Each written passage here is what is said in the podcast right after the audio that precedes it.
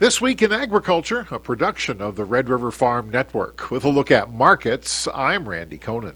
Agriculture commodities seem to be stuck in a higher overnight, lower day trade pattern. Money Farm owner Allison Thompson said the trade really needs a catalyst to break out of that pattern. Obviously, there's a lot of money being made, pressuring this market down, um, and that's not going to cause a shift yet. So we need something to a catalyst to kind of spook things and change the direction. But we're just kind of in a dull pattern here. We don't have any fresh news, and anything we are getting seems to be bearish and feeding it. So we need that that pattern to change to to see our markets change. AgriSompo North America market analyst Sterling Smith says that bear market just continues. Bear markets typically start the day firm and in the day falling apart, which that's not good, obviously, given where grain prices are, but that is how a bear market operates. Moreover, we saw some pretty good behavior earlier in the week and maybe started to, you know, put out some ideas that maybe we were making a technical bottom. Obviously, we have erased all of those. I mean, you know, we look at March corn, we had a new low at 398 and a half which is, you know, we broke the $4 level. RCM Ag Services market analyst Steve Wagner said the March option expiration weighed heavily on the grains this week. Yeah, the, the pressure remains. Uh, today, first notice day for option expiration. And, and so I'm sure there's some pressure coming from the option side. But then also, you know, the, the funds have been on the right side and nobody's given them a reason to step away. So until something changes, this thing is is it's feeling the weight. U.S. Commodities President Don Rose says this market seems to be trying to find its value. It's a market that uh, one thing after another bear uh, side comes out, and this time uh, on Friday here, uh, option expiration. Uh, so that kind of pushed the corn market down to the uh, a lot of puts in uh, at four dollars on March corn and uh, soybeans down to 11.30. So um, we've got that behind us now. But the next step is first notice day coming up the end of next week. While the higher overnight, lower day trade pattern continued, Martinson Ag Risk Management President Randy Martinson said the livestock market was the bright spot livestock continues to uh, push pretty good. You know, we, we're back almost back up to the highs that we saw in September. We're flirting with our November highs right now, or November levels. and you know, we got a cattle and feed report that's coming out late on this on Friday. Right now, the estimates have placements coming in at 88%, which will be the lowest estimate or lowest number of cattle in their feedlots are placed since uh, 2007. So we are starting to see the tighter supplies of calves start to make their uh, start to show up as far as the, the cattle and feed numbers are concerned. The contraction of the cattle herd expected to continue this year. During the Ag Outlook Forum, USDA livestock economist Shayle Shagam said that will increase prices for cow calf producers. With those tightening supplies of cattle outside feedlots, feeder calves are going to be very valuable you got to have something to put in those feedlots. And we do anticipate we will probably be hitting record levels of, of feeder, record high prices for feeder cattle during 2024, eclipsing this year's record, probably at about um, 248 to 249 dollars a hundredweight for the 750 to 800 pound feeder steers we track as our benchmark. Uh, and like I said, that compares to the record of last year of about $219. So you know, cattle feeders are going to have to pay up for those animals as we move into 2024. And that's a look at markets this week in agriculture. I'm Randy Koenen. Join Premium Ag Solutions for the annual Ag Day event, Thursday, February 29th, at the Premium Ag Solutions site, four and a half miles east of Hitterdal, Minnesota. Speakers include market analyst Christy Van On, Brent Horner from Precision Planting, and Grand Farm with a look at research and ag tech trends. Registration and refreshments at 9:30. Program begins at 10. Thursday, Leap Day, February 29th, Ag Day with Premium Ag Solutions at Hitterdal. Imagine this. You gather a stadium full of farmers, step up to the podium, and tell them about your business. What would that be worth to you and your company? This is Don Wick from the Red River Farm Network. We fill that stadium every day with some of the most progressive minded, forward thinking farmers and ranchers around the world. Find out how the Red River Farm Network can carry your message to farmers and ranchers. We're the Red River Farm Network, and we're reporting agriculture's business.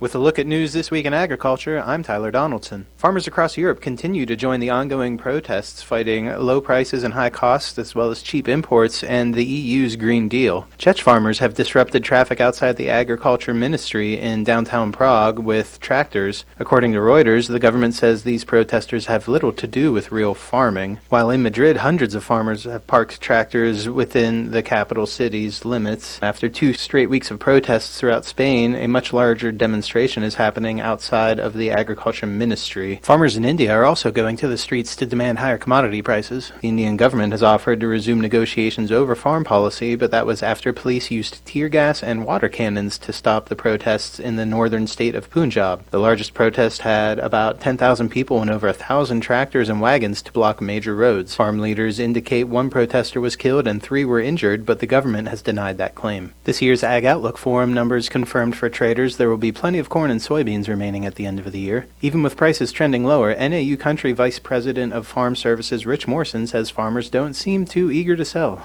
At this point, you know, it's early enough in the year. I think most people are still willing to hang on. And I know that's a, a hard deal when you got a basis contract, especially. That, that seems to be catching a lot of news that, you know, a lot of the basis contracts that are going to expire here at the end of the month. And uh, you're going to have to roll those, and it's going to be kind of painful to do that. But I still think most people will. Uh, and uh, you know, another alternative strategy might be to sell and buy a call option. Uh, at least it limits your downside risk and still gives you some upside potential. But uh, uh, but I, I would imagine most people are going to hang on and at this point wait and see what spring weather does. This year's Census of Agriculture reaffirmed the growing trend toward larger farms.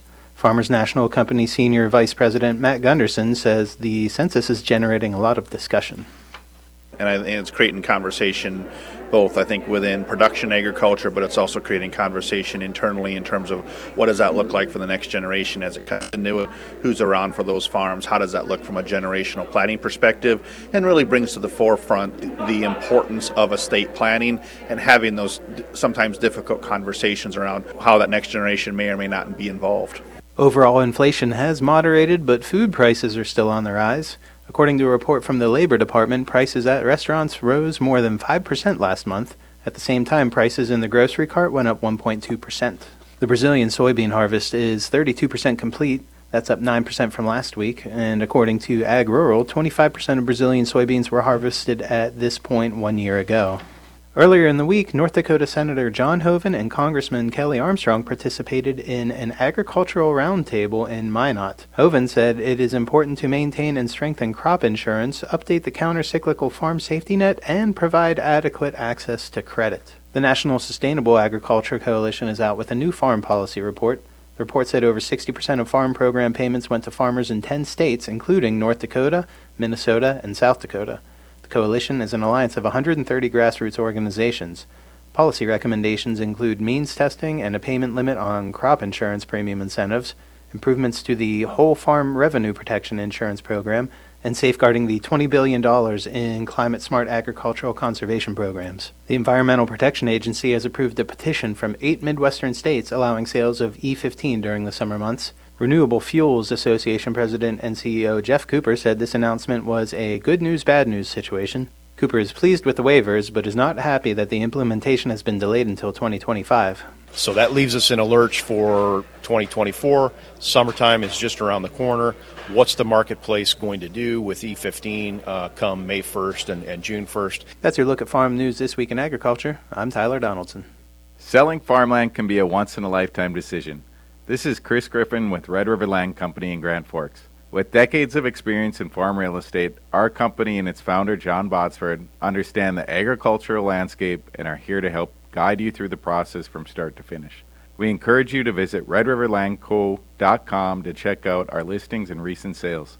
If you have land to sell or manage or just want to discuss the land market, let's talk. Red River Land Company, your trusted name in farm real estate.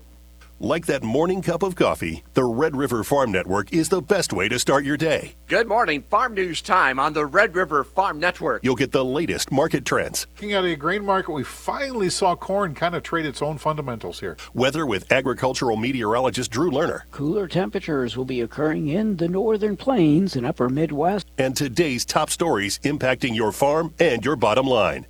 We're the Red River Farm Network, and we're reporting agriculture's business. This is a look at weather this week in agriculture. It has been a classic El Nino for the northern plains, resulting in a warmer and drier than normal winter. USDA meteorologist Brad Rippey expects that to transition into a good planting season. We'll have a couple of cold down breaks embedded in this, but overall, mild conditions for the rest of winter on into spring. So that transition to spring should feature above normal temperatures not going to be much of a mud season this year because we, we a we haven't had a whole lot of precipitation since some of those surprise December rains and snows, and uh, you know expecting drier than normal conditions and the warm weather should be a pretty easy start to the planting season. I really feel like as we head into that uh, spring season. A quick transition from El Nino to La Nina conditions will likely occur. Rippey believes that can result in drought in the western high plains and Pacific Northwest. According to World Weather Incorporated senior meteorologist Drew Lerner, a warm, dry summer could be on the way thanks to La Nina. Now, there are some computer forecast models out there that are suggesting that a La Nina event is forthcoming.